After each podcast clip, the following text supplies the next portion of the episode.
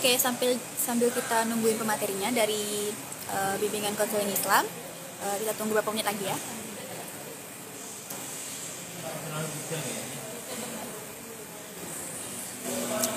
Eh, Oke, selama satu jam ke depan, eh, saya akan menemani kalian semua dalam eh, pro, kenal prodi bimbingan konseling Islam seri 4. Nah, sebelumnya eh, saya mau gabung dulu ke materi hari ini.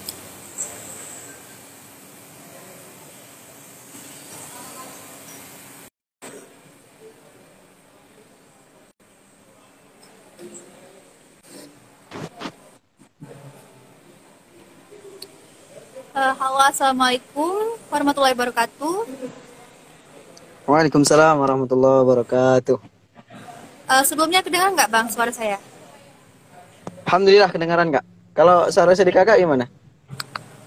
Eh, mungkin eh, bisa dibesarin lagi bang suaranya. Eh, sebelumnya saya mohon maaf kalau misalkan eh, ada keributan, maksudnya ada suara-suara bisik. Eh, kalau misal suara saya nggak kedengaran, ab- abang bisa tanya ulang gitu ya. Oke siap. Nah, eh, sebelum mulai nih Bang, eh, kita kenalan dulu kali ya, gitu, dari saya. Oke, perkenalkan nama saya Fitri Tian Cidermidi. Saya selaku staf departemen dari pengembangan sumber daya mahasiswa Fakultas Kesuliaan dan Dakwah Institut Agama Islam Negeri Pontianak. Nah, saya juga mahasiswi dari Psikologi Islam semester 6. Eh, saya selaku moderator dalam eh, kenal prodi di seri 4 kali ini. Oke, mungkin eh, pemateri kita selaku Bang Hikal bisa kenalkan diri dulu. Silakan. Oke, oke baik. Bismillahirrahmanirrahim. Assalamualaikum warahmatullahi wabarakatuh. Perkenalkan, nama saya Muhammad Hikal. Saya mahasiswa dari program studi bimbingan konseling Islam. Saya sebagai Ketua Umum HMPS Himpunan Mahasiswa Program Studi Bimbingan Konseling Islam. Saya semester 6. Sama-sama semester 6 kita, Kak. Oke. Eh, jadi kebetulan sama-sama semester 6 jadi lebih enjoy aja dimakan eh, dalam Oke. sharingnya. Ya. Eh, Oke Bang, Se- kita masuk ke pertanyaan pertama ya. Nah, secara garis besar nih, eh, bisa nggak sih Abang jelasin gitu eh, tentang program studi Abang sendiri gitu? Dari program studi bimbingan konseling Islam ini gimana sih menurut Abang? Lain Bang. Oke, baik. Eh, terima kasih Kak. eh, siapa sih namanya Kak? Fitri ya? Ah. Fitri? Eh, panggil aja Kak Utin. Oh, ya, oke. Terima kasih Kak Utin yang telah eh, memberikan kesempatan. Oke, mengenai bimbingan konseling Islam. Eh, sebenarnya kalau saya boleh cerita nih, nah eh, kita lebih enjoy aja Kak ya. Kalau boleh cerita, dulu saya tidak tidak pernah kepikiran untuk eh, masuk di program studi bimbingan konseling Islam ini.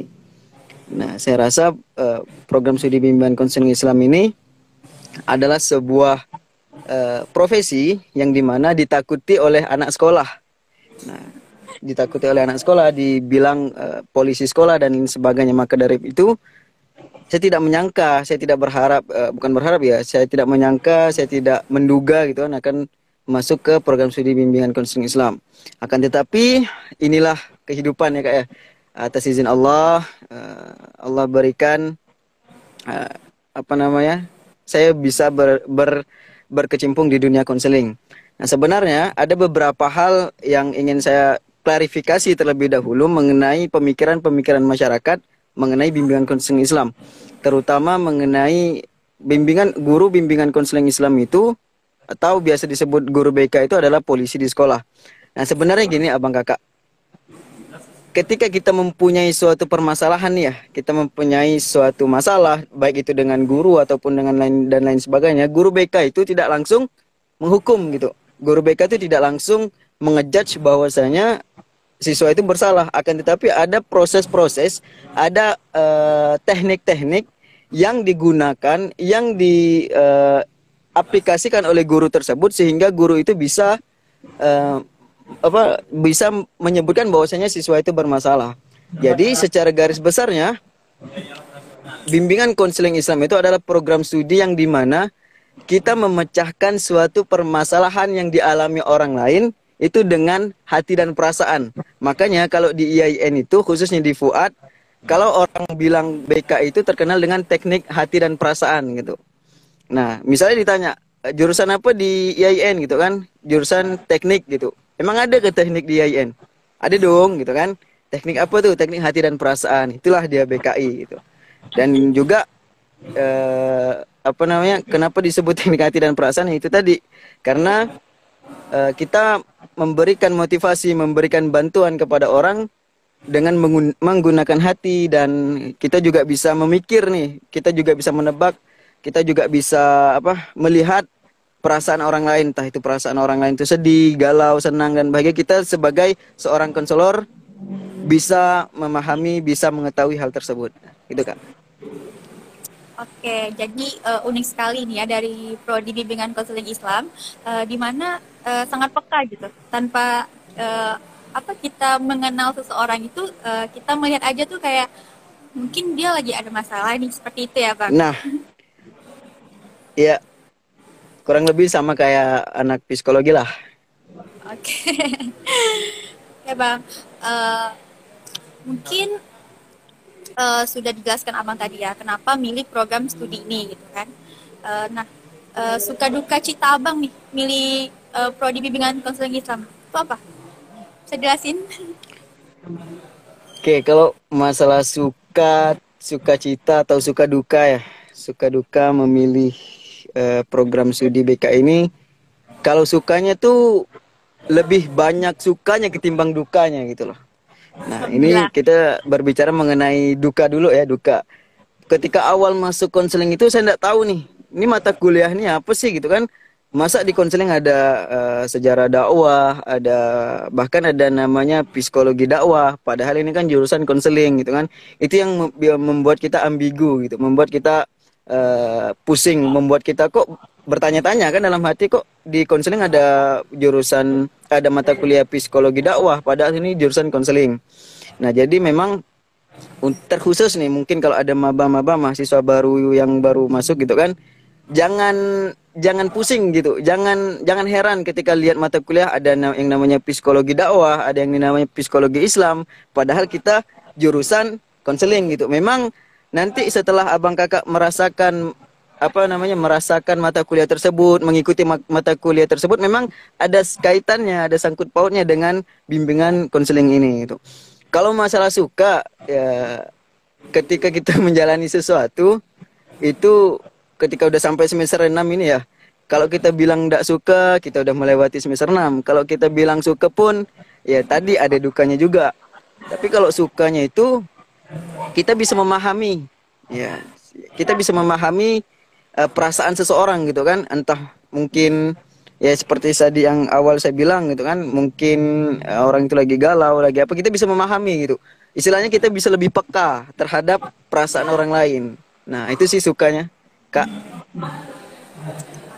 Jadi beruntung banget ya kalau misalkan kita itu punya uh, teman yang uh, dari bimbingan konseling Islam gitu. Mungkin Ish, bisa curhat. Beruntung sekali mungkin. Uh, salah satu ya kelebihan lah kan dari teman yang punya eh, misalnya kita lagi ada masalah, tuh kita bisa curhat ke teman kita. Jadi pendengar yang baik itu eh, sangat penting gitu, karena eh, apa ya? Mungkin eh, beberapa kita lihat nih bang, eh, kebanyakan banyak kayak pelatihan public speaking gitu. Tapi pernah nggak sih kayak jarang banget kan kita lihat eh, pelatihan menjadi pendengar yang baik gitu. Nah, menjadi Oh. baik tuh nggak gampang bang gitu. Khususnya juga prodi saya gitu kan. Jadi yang baik tuh eh, apa ya? Mungkin orang jenuh, apalagi dengan cerita itu itu gitu. Jadi beruntung banget gitu kalau misalnya kita punya teman-teman yang eh, dari eh, bimbingan konseling Islam eh, maupun yang lainnya gitu kan. Eh, jadi tuh eh, apa ya? kayak ya beruntung banget gitu punya teman yang benar-benar bisa eh, peka lah istilahnya. Jadi kalau misalnya lagi ada masalah ya dicurhatin aja gitu, jangan dipendam, tas stres. Oke, Iya. Insyaallah. selanjutnya ini eh, ada nggak sih mata kuliah yang eh, unik atau khas gitu dari eh, program bimbingan eh, bimbingan konseling Islam, Eh, misalkan kayak eh, praktikum ataupun eh, langsung terjun ke lapangan, penelitian seperti itu. Ada nggak bang? Oke, untuk eh, ini pertanyaannya untuk semester untuk saya atau di semester-semester bawah gitu loh. Kalau Oh. di semester 6 itu kalau di Mana? semester 6 itu ada yang namanya eh, BK Ma'alaf. Nah, bimbingan konseling untuk para mu'alaf yang di mana apa yang di mana kita terjun langsung ke para mu'alaf untuk eh, memberikan arahan, untuk memberikan eh, bimbingan terhadap mu'alaf tersebut agar mereka semakin kuat keyakinannya, mereka semakin kuat keimanannya, mereka semakin kuat ketakwaannya gitu. Nah, itu salah itu juga salah satu mata kuliah yang eh, bisa dikatakan bisa dikatakan bahwasanya saya sangat menyenangi mata kuliah tersebut karena kita bisa terjun langsung nih, kita bisa terjun langsung, kita bisa sosialisasi langsung kepada mualaf tersebut. Jadi, ketika nanti kita terjun di dunia kerja, khususnya di bimbingan konseling gitu kan. Jadi kita tidak canggung lagi. Nah, kita tidak canggung lagi karena di per- di bangku perkuliahan kita sudah pernah bersosialisasi, kita pernah terjun langsung ke masyarakat khususnya di eh, mualaf gitu kak. Kalau di semester bawah itu yang paling saya senangi eh, sejarah sejarah dakwah, se- sejarah perkembangan SPI kalau tidak salah. Saya juga lupa Ya, gitu. pendidikan Islam. Nah, iya secara ah, sejarah Itu peradaban Islam. Iya. Oke. Eh, nah, pertanyaan selanjutnya nih bang. Eh, mungkin abang bisa jelasin nih. eh, biasanya kalau konsentrasi itu di mes- semester atas bukan? Iya, semester 6 kalau di BKI. Bisa jelasin nggak konsentrasi apa sih yang ada di bimbingan konseling Islam? Dan eh, bang Hikalnya sendiri nih eh, ngambil konsentrasi apa? Ya? Oke, baik eh, untuk konsentrasi di BKI itu di semester 6. Di semester 6 eh, itu ada dua dua konsentrasi. Yang pertama eh, konsentrasi perkawinan, BK perkawinan, yang kedua konsentrasi keagamaan atau BK keagamaan. Dan alhamdulillah eh, saya di semester 6 ngema- mengambil konsentrasi BK keagamaan. Eh, kalau keagamaan itu lebih ke condong ke mana? Bang? Dan perkawinan pun eh, lebih condong ke mana? Mungkin eh, dari eh, audiens yang masuk ke live ini mungkin ada maba-maba gitu, mungkin mau tahu gitu rananya ke mana? Gitu. Oke, memang eh, dua konsentrasi ini saya pikir sangat ber, bertolak belakang sih. Saya ini menurut pemikiran saya gitu kan, sangat bertolak belakang karena eh, BK perkawinan itu membahas tentang hubungan ketika mereka sudah beranjak menikah mau menikah. Ada yang dinamakan kalau di mata mata kuliah di BK perkawinan itu psikologi suami istri, eh, terus BK remaja. Nah, lebih ke arah kekeluargaan gitu loh, lebih ke arah untuk membangun masa depan dengan keluarga gitu. Nah, di situ tempatnya BK perkawinan. Sedangkan BK keagamaan ini dia lebih ke menurut saya lebih ke dakwah dakwah sih sebenarnya. Di situ ada BK mualaf, di situ ada BK mental spiritual, di situ ada eh, BK manajemen eh, apa ya? konseling. Ya, pokoknya BK mualaf, BK mental spiritual, BK rohani pasien. Nah, juga di situ pokoknya berbanding jauh lah. Eh, kalau BK perkawinan tadi mereka lebih ke arah kekeluargaan, sedangkan di BK keagamaan ini mereka lebih berdakwah gitu dengan konseling. Nah, eh, mungkin menarik banget ya membuat maba yang belum tahu nih konsentrasi apa sih yang ada di bim- bimbingan konseling Islam. Mungkin juga ada yang masih bingung nih mau masuk IAIN, mau ngambil prodi apa gitu. Dan eh, ini salah satu eh, ya apa ya kayak info yang penting gitu dari Bang Hikal sendiri dengan eh, adanya eh, kenal prodi kita gitu. Di mana kita bisa mengetahui gitu, eh, prodi apa sih yang ada di FUAD dan bisa dijelaskan sedetail ini gitu. Nah, eh, pertanyaan selanjutnya nih, gitu kan? Eh, kan ada beberapa jalur masuk eh, untuk masuk ke IAIN ya. Gitu. Nah, menurut abang nih, eh, bimbingan konseling Islam nih lebih banyak ke jalur mana gitu masuknya? Atau memang eh, gimana ya? Abang eh, atau di jalur SPAN, UMPT KIN atau mandiri? Maksudnya lebih nerima banyaknya di mana? gitu?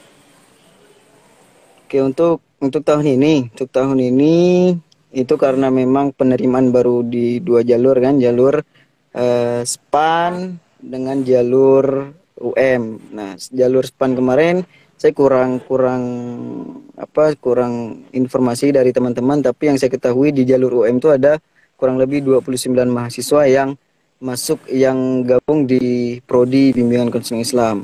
Nah, saya belum tahu UM, tapi tahun saya kemarin, tahun saya tahun 2018 itu lebih banyaknya ke eh, mandiri. Nah, jalur mandiri itu yang eh, lebih banyak gitu. Oke, eh, eh, di bimbingan konseling Islam nih kan eh, lumayan lama ya di FUAD gitu. Nah, berapa kelas sih yang ada di bimbingan konseling Islam? Khususnya di kelas abang itu eh, terbagi menjadi berapa kelas? Kalau terbagi beberapa kelas bimbingan konseling Islam dari angkatan yang yang saya ketahui ya dari angkatan 2017 itu ada dua kelas, 2018 dua kelas, 2019 dua kelas, dan 2020 pun dua kelas. Rata-rata memang dua kelas sih. Eh, satu kelasnya eh, berapa mahasiswa? Kalau di angkatan saya atau kal- kalau di angkatan saya itu ada dua kelas kan, kelas A dan kelas B dan alhamdulillah saya tergabung di kelas B. Kelas B itu ada kurang lebih du- tis- 20 sampai 30-an gitu lah kalau di kelas B. Nah, saya kurang tahu kalau di kelas A gitu. Dan sekarang yang tergabung di BK keagamaan itu ada alhamdulillah ada 25 mahasiswa. Selebihnya di BK perkawinan.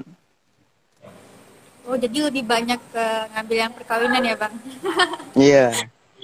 Eh, mungkin karena apa ya?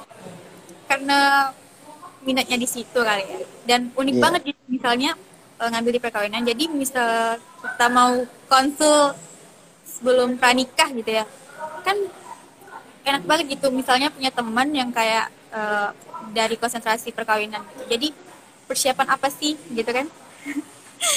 Menjelang pernikahan gitu. Dia enak Oke, diajak sharing lah kalau ini eh, dari BK perkawinan. Eh, Bang Hikal bisa berikan tips nggak sih buat ma- maba-maba yang dari FUAD ini, khususnya Mhm. bimbingan Muslim Islam gitu. Eh, berikan tips yang menurut Bang Hikal yang termantap deh. Tips untuk maba di BKI atau seluruh maba di Fuad. Eh, biar kuliahnya tuh nggak setengah-setengah gitu. Biar Oh, sampai Oke.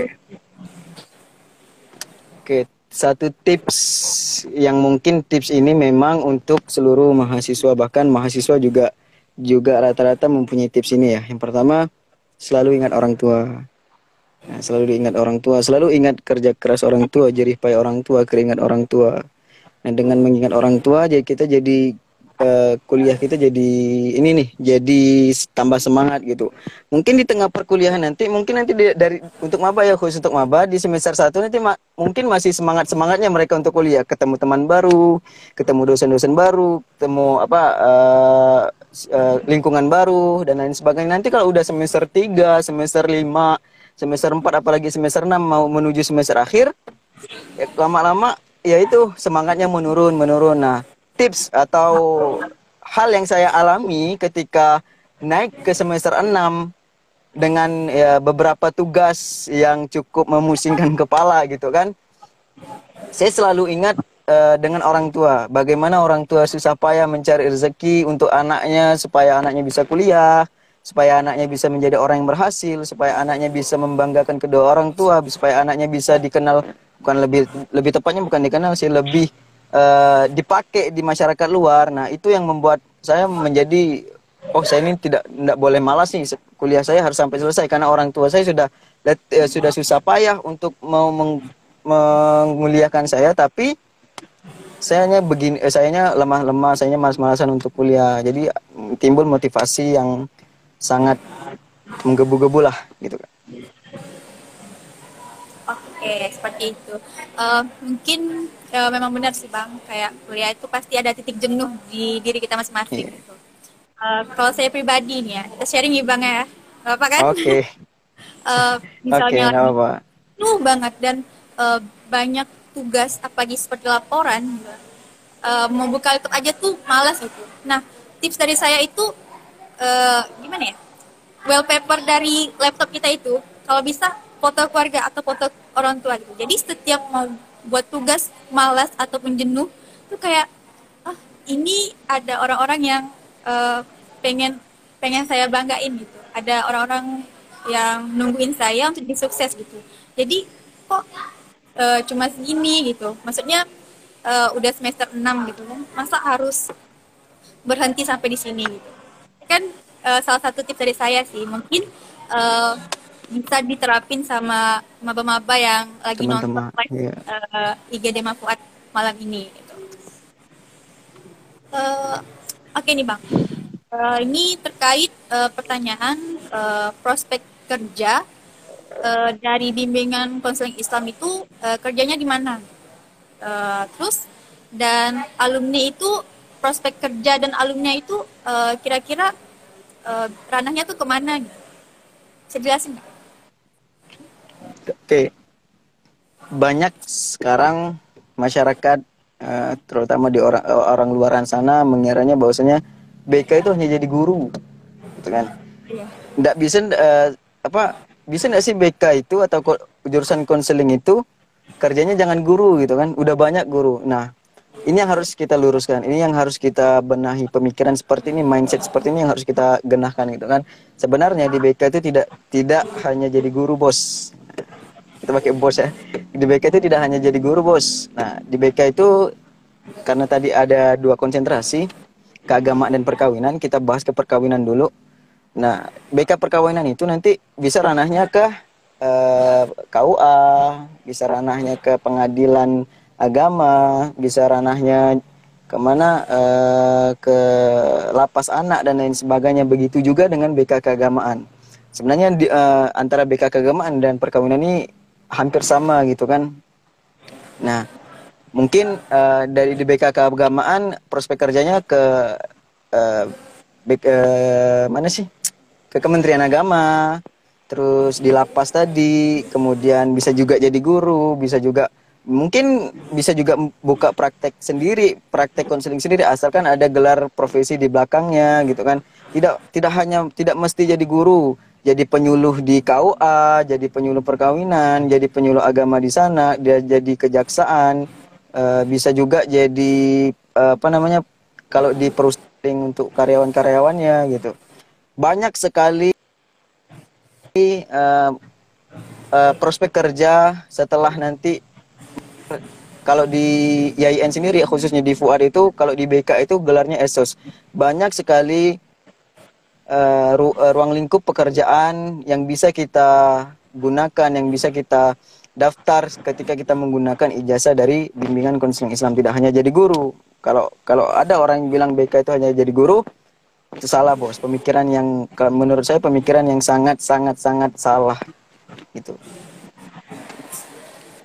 Oke, baik. Nah, mungkin buat pemaba nih masih bingung gitu. Ke depannya kalau masuk prodi bimbingan Konseling Islam mau jadi apa sih gitu. Nah, kan udah dijelasin sama Bang Hikal gitu ya, banyak banget gitu. Eh, kalian bisa ke mana aja eh, selain dengan gelar esos gitu kan.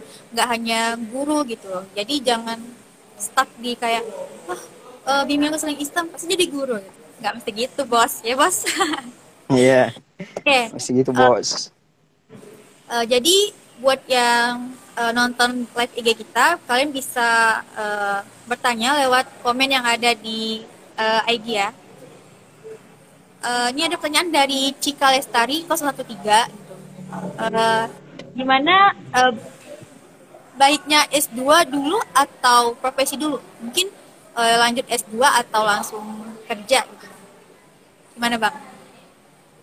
Oke, mungkin lebih tepatnya S2 atau nyambung ke kons tadi. Nah, sebenarnya uh, ketika kita selesai S1 untuk menyambung uh, profesi menjadi kons itu sebenarnya bisa, cuman ya kalau kita sudah mendapatkan gelar S1 kemudian kita langsung tembak ke pros, uh, profesi tersebut kayaknya kurang ketika kita buka plang ya, kita buka plang konseling itu pun jadi orang itu ragu gitu Nah, pengalaman di dosen BKI itu dia S2 dulu, kemudian baru dia langsung mengambil uh, profesi kons konseling. Jadi gelarnya uh, eh, MPD Kons.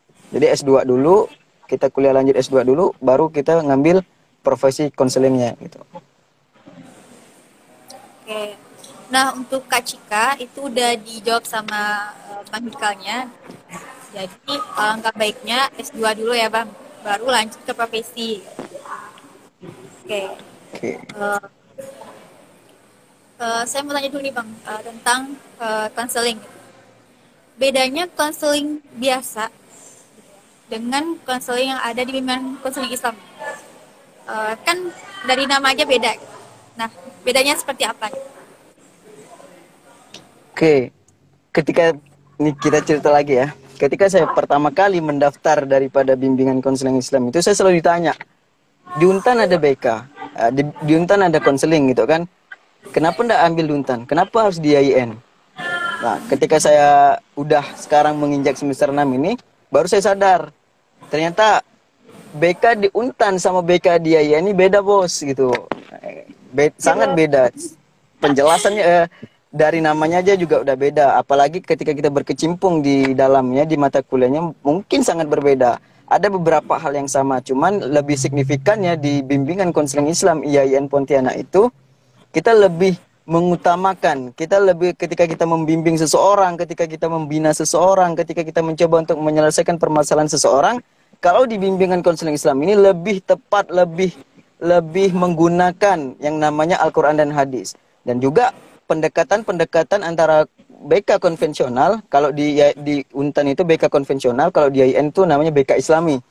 Dan juga pendekatan-pendekatan antara BK konvensional dan BK Islami itu juga ada perbedaannya. Salah satunya di IAIN Pontianak khususnya di bimbingan konseling Islam ada yang namanya pendekatan atau pendekatan konseling Qurani yang di mana kita di situ membimbing, kita di situ membina, kita di situ memecahkan suatu permasalahan dengan Al-Quran dan hadis sesuai tuntunan agama Islam.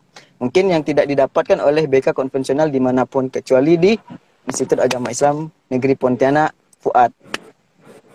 Promosi kak keren banget ya. Jadi uh, istilahnya uh, dapat plus plusnya lebih lebihnya itu di IAIN Pontianak gitu ya. Jadi yeah.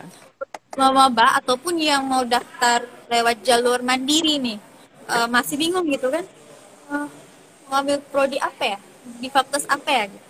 Nah kalian bisa uh, uh, milih prodi di Fakultas Usuluddin Adnan dan Dakwah ya, di bimbingan konseling Islam gitu karena ya yang dijelaskan sama uh, Bang Hikal tadi itu uh, ternyata bukan hanya sebagai guru doang gitu uh, banyak ranah kerja yang uh, ditempatkan uh, selain guru gitu.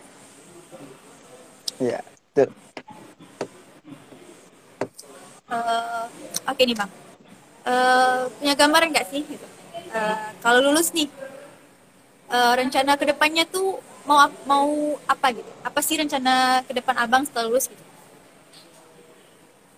Oke. Kalau kita berencana, kita hanya berencana yang menentukan itu kan Allah itu kan. Nah kita hanya punya rencana, nah tergantung bagaimana atas izin Allah itu terlaksana itu kan.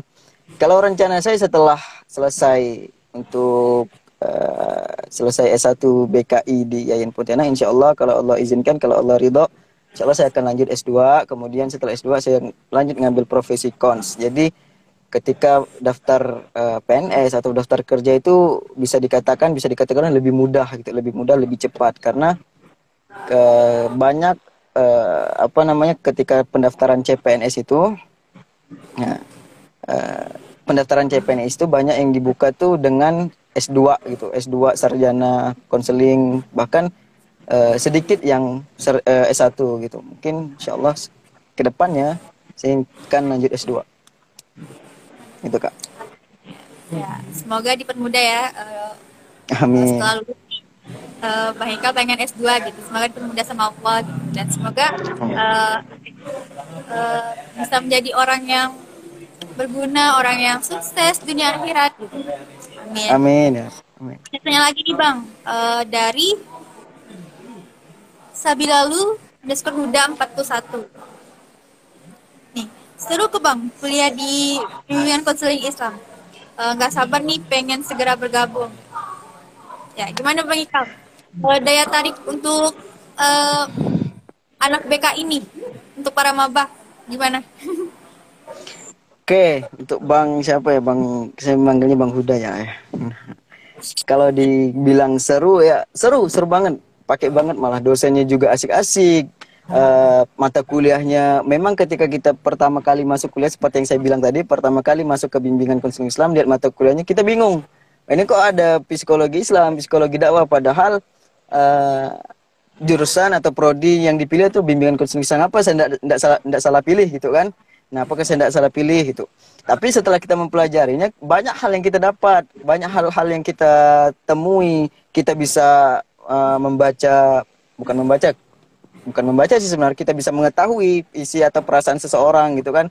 Nah, kemudian itu dari segi dosen, dari segi mata kuliah, dari segi mahasiswa-mahasiswanya juga eh, mahasiswa BKI itu tidak sombong-sombong gitu loh. Mahasiswa BKI-nya tidak sombong, senior dan juniornya seniornya juga tidak sombong-sombong, juniornya juga seperti itu. Pokoknya ketika Bang masuk BKI itu eh insya Allah seru lah. Pokoknya kalau Abang mau tahu kelanjutannya lebih lanjut, Abang masuk ya di bimbingan konseling Islam Institut Agama Islam Negeri Pontianak.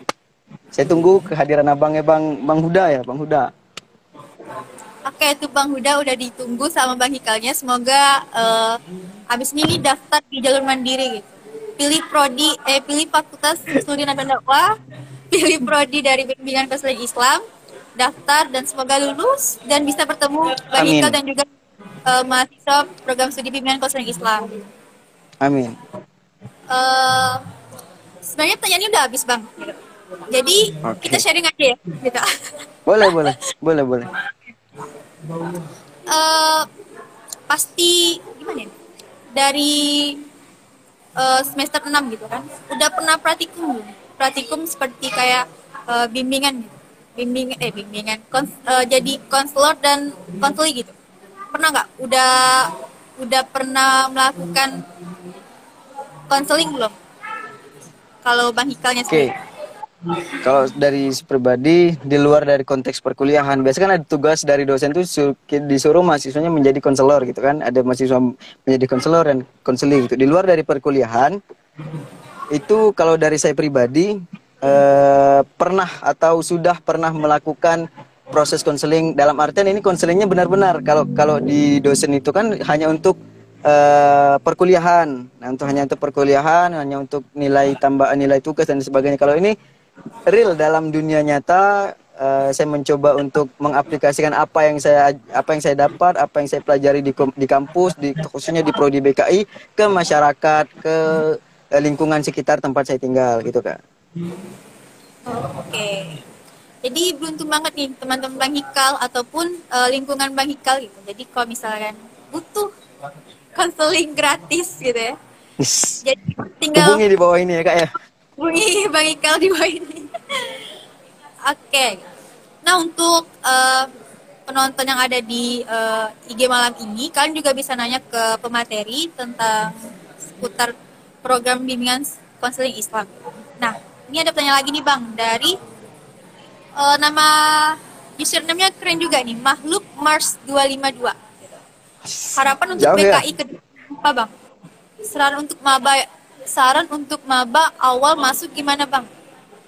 Oke, satu-satu dulu Bang gitu. Harapan eh, harapan untuk PKI ke depannya dari Bang Hikal seperti apa? Boleh dijawab bos, harapan ke depannya bos. Oke, harapan ke depannya memang eh, untuk saat ini BKI belum terlalu dikenal, bukan belum belum terlalu dikenal lah, eh, belum terlalu eh, apa namanya, belum terlalu menjadi satu sosok, satu prodi yang bisa diunggul, yang diunggulkan dalam artian eh, masih banyak orang yang belum mengenal daripada bimbingan konseling Islam itu. Mereka masih bahkan mereka masih menyebutnya kalau di IAIN itu penyuluh BPI, padahal di di IAIN sendiri eh, eh, proses penggantian nama BPI menjadi BKI itu sudah sudah lama, sudah hampir beberapa tahun mereka sudah mengganti namanya menjadi BKI. Harapannya memang eh, BKI eh, terus berkiprah, yes, terus berkiprah, terus eh, menciptakan mahasiswa-mahasiswa yang kreatif sesuai dengan eh, visi misi, eh, sesuai dengan apa yang disampaikan oleh Dekan Fuad kan, eh, mencetak eh, mahasiswa yang kreatif, unggul, inovatif, inovatif dan lain sebagainya gitu. Itu harapan untuk BKI ke depannya. Dan eh, saran untuk maba awal masuk gimana bang? Eh, jadi saya yang baca ini, tidak masalah ya kak ya? Apa. Saran untuk maba awal, ha, saran saya te- eh, ikuti ikuti aja dulu alur bagaimana sistem perkuliahan. Ikuti dulu alur eh, perkuliahan di KIN Pontianak khususnya di BKI. Jangan mudah putus asa, jangan mentang-mentang udah semester 1 menganggap eh, maksudnya jangan ada tugas sedikit ngeluh, jangan ada tugas sedikit ngeluh. Memang gi- gitu, memang itulah eh, yang dinamakan mahasiswa. Eh, beda dengan siswa gitu kan eh, yang mana tugasnya ya bisa dibilang sedikit lah Nah, tapi ketika sudah naik menjadi mahasiswa maka harus siap mengemban atau eh, di pundaknya harus siap memikul tugas yang banyak tugas yang berat jangan ngeluh gitu. Kami juga dulu dari eh, kami bisa di semester 6 sekarang dulu di semester 1 juga ini juga apa namanya juga merasakan hal yang sama begitu. Eh, masuk di perkuliahan masuk perkuliahan pertama semester awal tugas tugasnya udah numpuk bebannya numpuk. Nah kalau istilah bahasa Pontianak itu terkejut. Terkejut gitu kan kaget. Nah itu itu sih Oke. Eh, jadi ini harapan untuk eh, mungkin seluruh prod semua prodi yang ada di IAIN kali ya. Karena eh, apa ya? Jangankan prodi, misalnya eh, ditanya nih kuliah di mana gitu. Pernah nggak sih ditanya kayak eh, kuliah di mana gitu? Eh, IAIN Pontianak. Oh, STEM gitu. Namanya juga masih, masih eh, nge-stuck di STEM gitu. Padahal udah berubah jadi IAIN.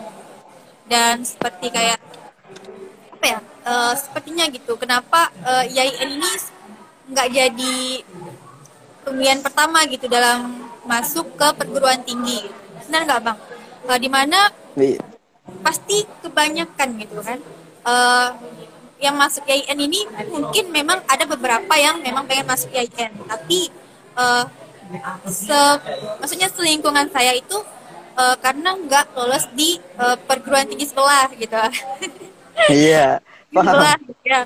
Jadi eh, pindahnya ke masuknya ke IAIN. IAIN. Padahal eh, menurut saya gitu ya, menurut saya eh, program studi di IAIN ini sangat menarik gitu Eh, dari eh, universitas sebelah gitu ataupun kampus-kampus yang ada di Pontianak. Eh, kita pun juga ada program ba- eh, program studi baru gitu ya seperti eh, program studi saya sendiri gitu. Ini kan masih baru banget gitu.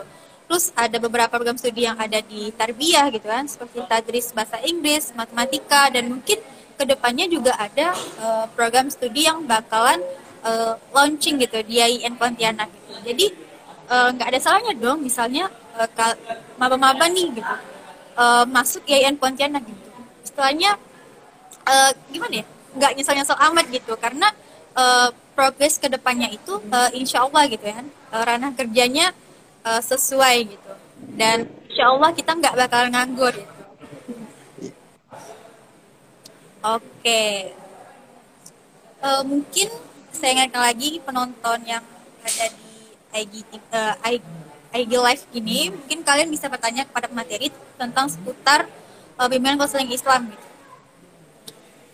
Hmm, uh, menurut abang nih, uh, apa ya? Gimana rasa misalnya ada tugas gitu kan, abang ngeluh gitu, ngeluh sengeluh-ngeluhnya gitu. Selain yang tadi abang bilang uh, ingat orang tua gitu. Nah kayak cara kita nyesain tugas kita gitu. Pasti kan kalau saya ngumpulin mood dulu gitu, mau ngerjain tugas gitu. Nah kalau abang Hikal sendiri seperti apa? Oke, uh, memang benar sih kak. Setiap manusia itu mempunyai titik jenuh, gitu kan. Setiap manusia mempunyai titik jenuh, yang di mana satu saat uh, ketika kita apalagi kalau udah semester 6 kan banyak tugas tugas tugas bahkan praktikum praktikum dan lain sebagainya ya kadang-kadang dalam hati dan pikiran itu uh, apa namanya susah gitu kan untuk tugas uh, ngerjakan tugas atau ndak mood gitu lah istilahnya ndak mood untuk uh, ngerjakan tugasnya. Bagaimana uh, mengatasi? Kalau saya sendiri mengatasinya uh, kalau saya sendiri ya enggak enggak susah. Asal ada di situ ada makanan uh, kopi ya kopi lah minimal kopi gitu kan.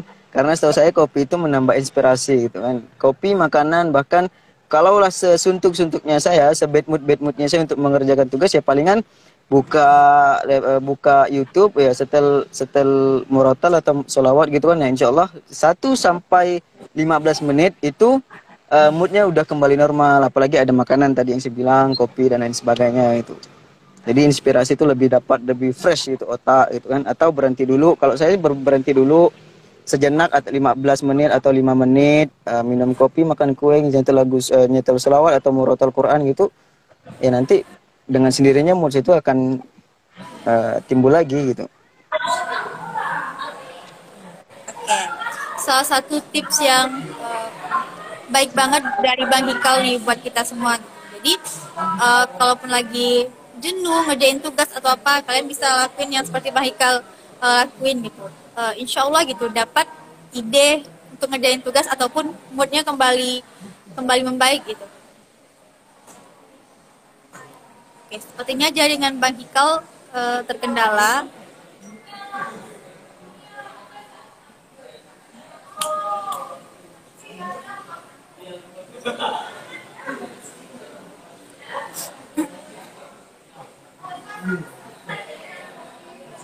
Oh, oke. Jadi Bang Hikalnya terkeluar nih Bang Hikalnya.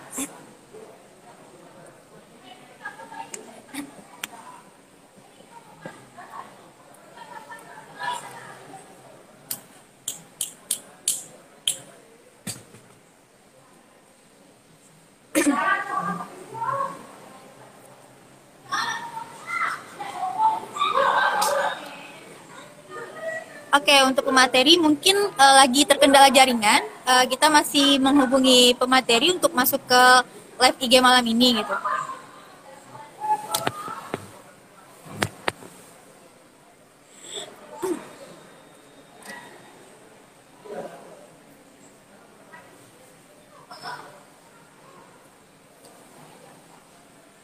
Oke, sambil kita nunggu uh, Bang Hikalnya masuk lagi ke live IG kita gitu. Nah, mungkin buat uh, penonton yang udah join dari uh, jam 8 tadi uh, sampai uh, penghujung uh, sharing malam ini gitu. Nah, mungkin kalian bisa ambil tips dari Bang Hikalnya sendiri ataupun bisa mengaplikasikan cara-cara uh, yang udah Bang Hikal uh, Bang Hikal jelasin tadi uh, itu ke uh, diri kalian gitu.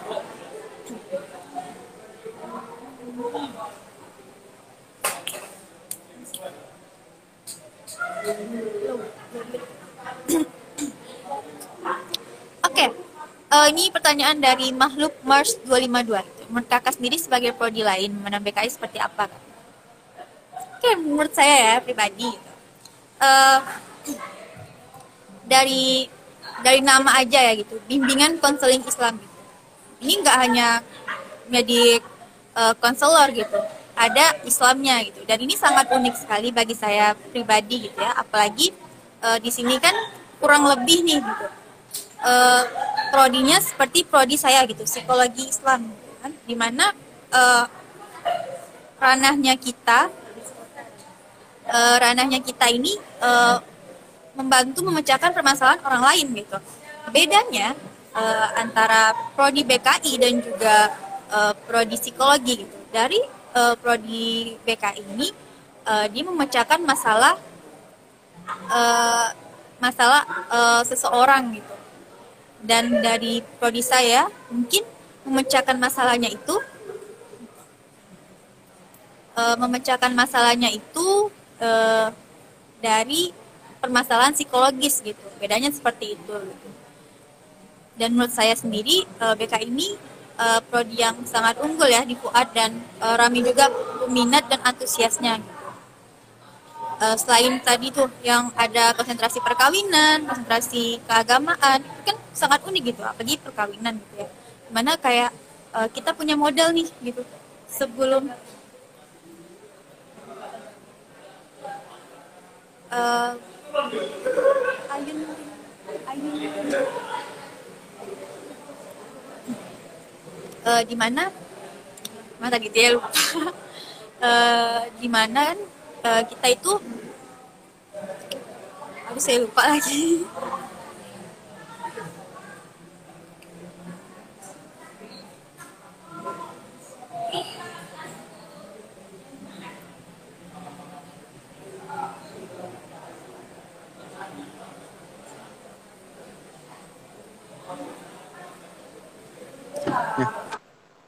Oke. Terkendala jaringan ya, Bang? Eh, Kak, tadi uh, ada sedikit gangguan jaringan. Mungkin bisa dilanjut. Tadi dia nanya saya, Bang, dan saya pun uh, lupa gitu sampai mana tadi jelasinnya gitu. Uh, mungkin untuk makhluk makhluk Mars mungkin hanya itu ya yang dapat uh, saya jawab gitu. Maaf kalau nggak full karena maaf saya lupa gitu karena ini bahasa sendiri gitu. Oke. Okay. Hmm. Oh, ini pertanyaan dari makhluk Mars lagi nih. Uh, Bos Bos Hikal 252 yang paling unggul ya uh, ini saya lempar ke kita aja ya. Yang paling unggul juga prodi di Fakultas Kesulitan Mendakwah. Kira-kira Pak Hikal uh, paling unggul prodi apa? Oke, okay. kalau prodi yang paling unggul uh, pasti saya menyebutkan prodi saya sendiri gitu kan. Tapi kalau untuk keseluruhan itu kalau kalau yang disuruh, kalau saya disuruh pilih ya pasti saya milih prodi saya sendiri gitu. Nah, uh, ketika kita melihat secara keseluruhan, cara, uh, secara uh, mahasiswa yang daftar uh, beberapa tahun ini uh, itu uh, komunikasi penyiaran Islam yang paling banyak diminati mahasiswa. Itu yang pertama, yang kedua itu barulah uh, kalau tidak salah saya, bukan saya menyombongkan dan sebagainya, kalau salah itu bimbingan konseling Islam. Di tiga tahun terakhir bimbingan bimbingan konseling Islam itu berada di peringkat kelima. Nah kelima dan alhamdulillah atas izin Allah uh, berapa beberapa tahun ini melonjak naik menjadi di posisi kedua setelah KPI. Mudah-mudahan tahun depan kita bisa mengalahkan atau kita bisa bersaing lebih ketat dengan KPI sehingga bimbingan konseling Islam bisa memperingkati urutan pertama. Oke. Uh, bukan dari prodi abang juga ya. Prodi saya pun juga pengen bersaing gitu menjadi yang pertama. Nah. Tapi kita bersaing sehat bang. Kan? Insya Allah. Oke, ini ada pertanyaan lagi nih bang dari uh, Bang Umah Mak Makfu Makfud. Bang mau nanya nih. Buka ya. Uh, KI ceweknya lo lawar gak? Oke, bisa jawab Bang Ikal pertanyaan dari Bang Umahnya sendiri. Silakan. Kalau ditanya lawar atau enggak, namakan perempuan, wanita, cewek gitu kan pasti lawar lah. Nah, tapi ya benar, lebih lawarnya cewek itu di BKI itu sendiri gitu. Pokoknya abang tidak nyesal lah masuk dari masuk BKI. Udah lawar, soleha. Nah, insya Allah uh, apa istri yang men bisa menjadi istri yang soleha lah kalau abang ketemu dengan uh, cewek di bimbingan coaching Islam. Itu bang. Oke, sudah dijawab Bang. Pertanyaan dari eh jawaban dari uh, Bang Hikal ya gitu. Jadi uh, abang bakal nyesel nih masuk di BKI karena ya namanya perempuan ya semua perempuan ya pasti power sih menurut saya gitu cuma balik lagi ke pribadi dan juga alatnya dan nggak pasti nyesel kan bang kalau milih uh, calon istri gitu dari uh, program studi dengan konseling Islam itu jadi buat kalian nih karena baik lagi ke konsentrasi gitu kan konsentrasi Iya. perkawinan gitu. Nah masuk ke program studi BK ini udah ada model dong uh, buat uh, menuju bahtera rumah tangga gitu. Dia ada modal gitu seperti apa sih dari rumah tangga yang uh, sehat gitu dari segi mental ataupun dari segi uh, kondisi fisik keluarga gitu kan. Karena uh, ilmu itu ilmu parenting itu mahal banget gitu. Nggak semua orang bisa nerapin ilmu parenting uh, yang baik gitu. Bahkan saya pribadi Hikal uh, mungkin persiapan kali ya untuk uh, kita di fase umur yang sekarang itu karena parenting itu menurut saya penting gitu. Jadi nggak nunggu udah nikah baru belajar parenting. Menurut saya nggak seperti itu dong uh, sebelum nikah nih ya nggak apa-apa dong. Uh, kita uh, apa ya cari tahu gitu ilmu parenting yang baik dalam segi Islam dalam rumah tangga itu seperti apa sih? Gitu.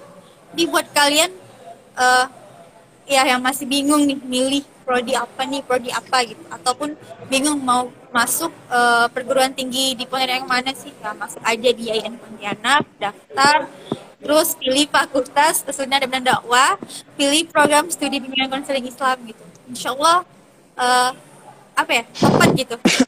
Pilihan kalian gitu. Oke sepertinya makin akhir ini makin makin lucu banget pertanyaannya bang. Sorry sorry. Ini dari Putri Putri gitu. Bang bang boleh nanya enggak abang udah ada cewek udah ada cewek kok gitu oh ini perempuan loh yang nanya bang banyak Siapa yang ternyata nanya, Kak? uh, fans dari dari nanya, Kak? Putri. Dari Putri bang boleh nanya enggak abang udah ada uh, cewek belum? Sepertinya fans dari Wasikal ini banyak sekali ya teman-teman. Gimana? Ini menurut saya privacy gitu. Jadi bebas. Kalau abang mau jawab silakan. Kalau enggak ya nggak apa-apa. Menurut saya ini privacy sekali gitu Oke. cewek Eh, gimana? cewek, oh, cewek, cewek ada orang eh, ibu saya cewek, kakak saya cewek ada cewek. Tapi untuk pasangan sebelum lah. Kayaknya. calon istri lagi cari gitu ya bang Nah, jangan itu, kasih. Oke, Putri ini semakin aktif ya. Eh, Oke, karena udah bikin 25 dua nih bang, nggak terasa banget eh, berbincang sama materi kita malam ini, eh, bos Dikal nih. Ya, seru banget gitu ya. Amin. Karena eh, saya pribadi juga ya tahu gitu, oh ternyata program bimbingan Muslim Islam seperti ini ya gitu. Eh, Meskipun saya orang awam gitu ya mikirnya oh bimbingan konseling eh, mungkin jadi guru gitu ternyata setelah eh, sharing sama Bang Hikal sendiri gitu ternyata nggak hanya profesinya nggak hanya guru gitu. Ternyata bisa eh, di ranah eh, tempat yang lainnya gitu. Oke seperti itu. Nah eh, mungkin satu lagi nih bang. Pertanyaan Mm-mm. dari aduh, aduh, aduh. Eh, Ayu jadi 0403 Eh, pembahasan terpenting dalam prodi prodi BKI maksudnya. Itu apa apa bang Bang Hikal bukan saya pembahasan terpenting dalam prodi BKI itu seperti apa gitu menurut eh, Pembahasan apa mata kuliah nih kak? Kalau pembahasan, kalau menurut saya kalau di BK itu pembahasannya penting-penting sekali, itu sangat penting bahkan. gitu. Tapi kalau memang pertanyaannya mata kuliah, yang paling eh, yang paling penting itu di semester 1 ada yang namanya dasar-dasar BKI. Nah, di situ eh, kita diajarkan apa sih dasar-dasar dari BKI kalau ya seperti tadi saya bilang ketika eh, saya pertama kali masuk ke IAIN khususnya di BK BK Islam saya ditanya itu kan di Untan, di Untan, di IKIP bahkan eh, di kampus lain ada loh konseling gitu kan. Tapi eh, apa bedanya konseling di Untan sama konseling di IAIN? Nah, hal itu pertanyaan itu terjawab di mata kuliah dasar-dasar BKI itu. Mungkin kalau menurut saya uh, di semester satu itu pembahasan terpenting atau mata kuliah terpenting itu adalah dasar-dasar BKI. Nah, kalau untuk sekarang, kalau untuk semester 6 di konsentrasi keagamaan uh, ada yang dinamakan mata kuliah BK Mu'alaf, BK Rohani Pasien yang di mana itu menurut saya sangat penting karena kita bisa terjun langsung ke masyarakat, tidak hanya di masyarakat di Mu'alaf bahkan kita bisa terjun langsung di rumah sakit gitu. Karena ada mata kuliah BK Rohani Pasien. Pokoknya semua mata kuliah atau semua pembahasan di BKI itu penting semua, tidak ada yang tidak penting. Tapi yang lebih khususnya itu yang tadi saya bilang. Oke, seperti itu jawaban dari Bang Hikal untuk Kak Ayun Riyadi 0407 nih. Uh, mungkin terjawab ya untuk Kak Ayun uh, pertanyaannya dan jawabannya dari Bang Hikal sendiri. Oke, bentar lagi uh, 5 menit lagi nih Bang uh, menuju jam 9 uh, berakhirnya uh, kenal prodi kita series 4 bersama kita yang uh, oke okay banget malam ini dari Bang Hika sendiri dari program studi bimbingan kosmetik Islam gitu. Nah, uh, mungkin boleh closing statement gitu dari uh, apa ya series perbincangan kita malam ini gitu. Sedikit closing statement dari Bang Hika sendiri. Silakan Bang. Closing statement tentang BKI ya. Oke, okay, iya BKI. Okay, closing statement untuk BKI.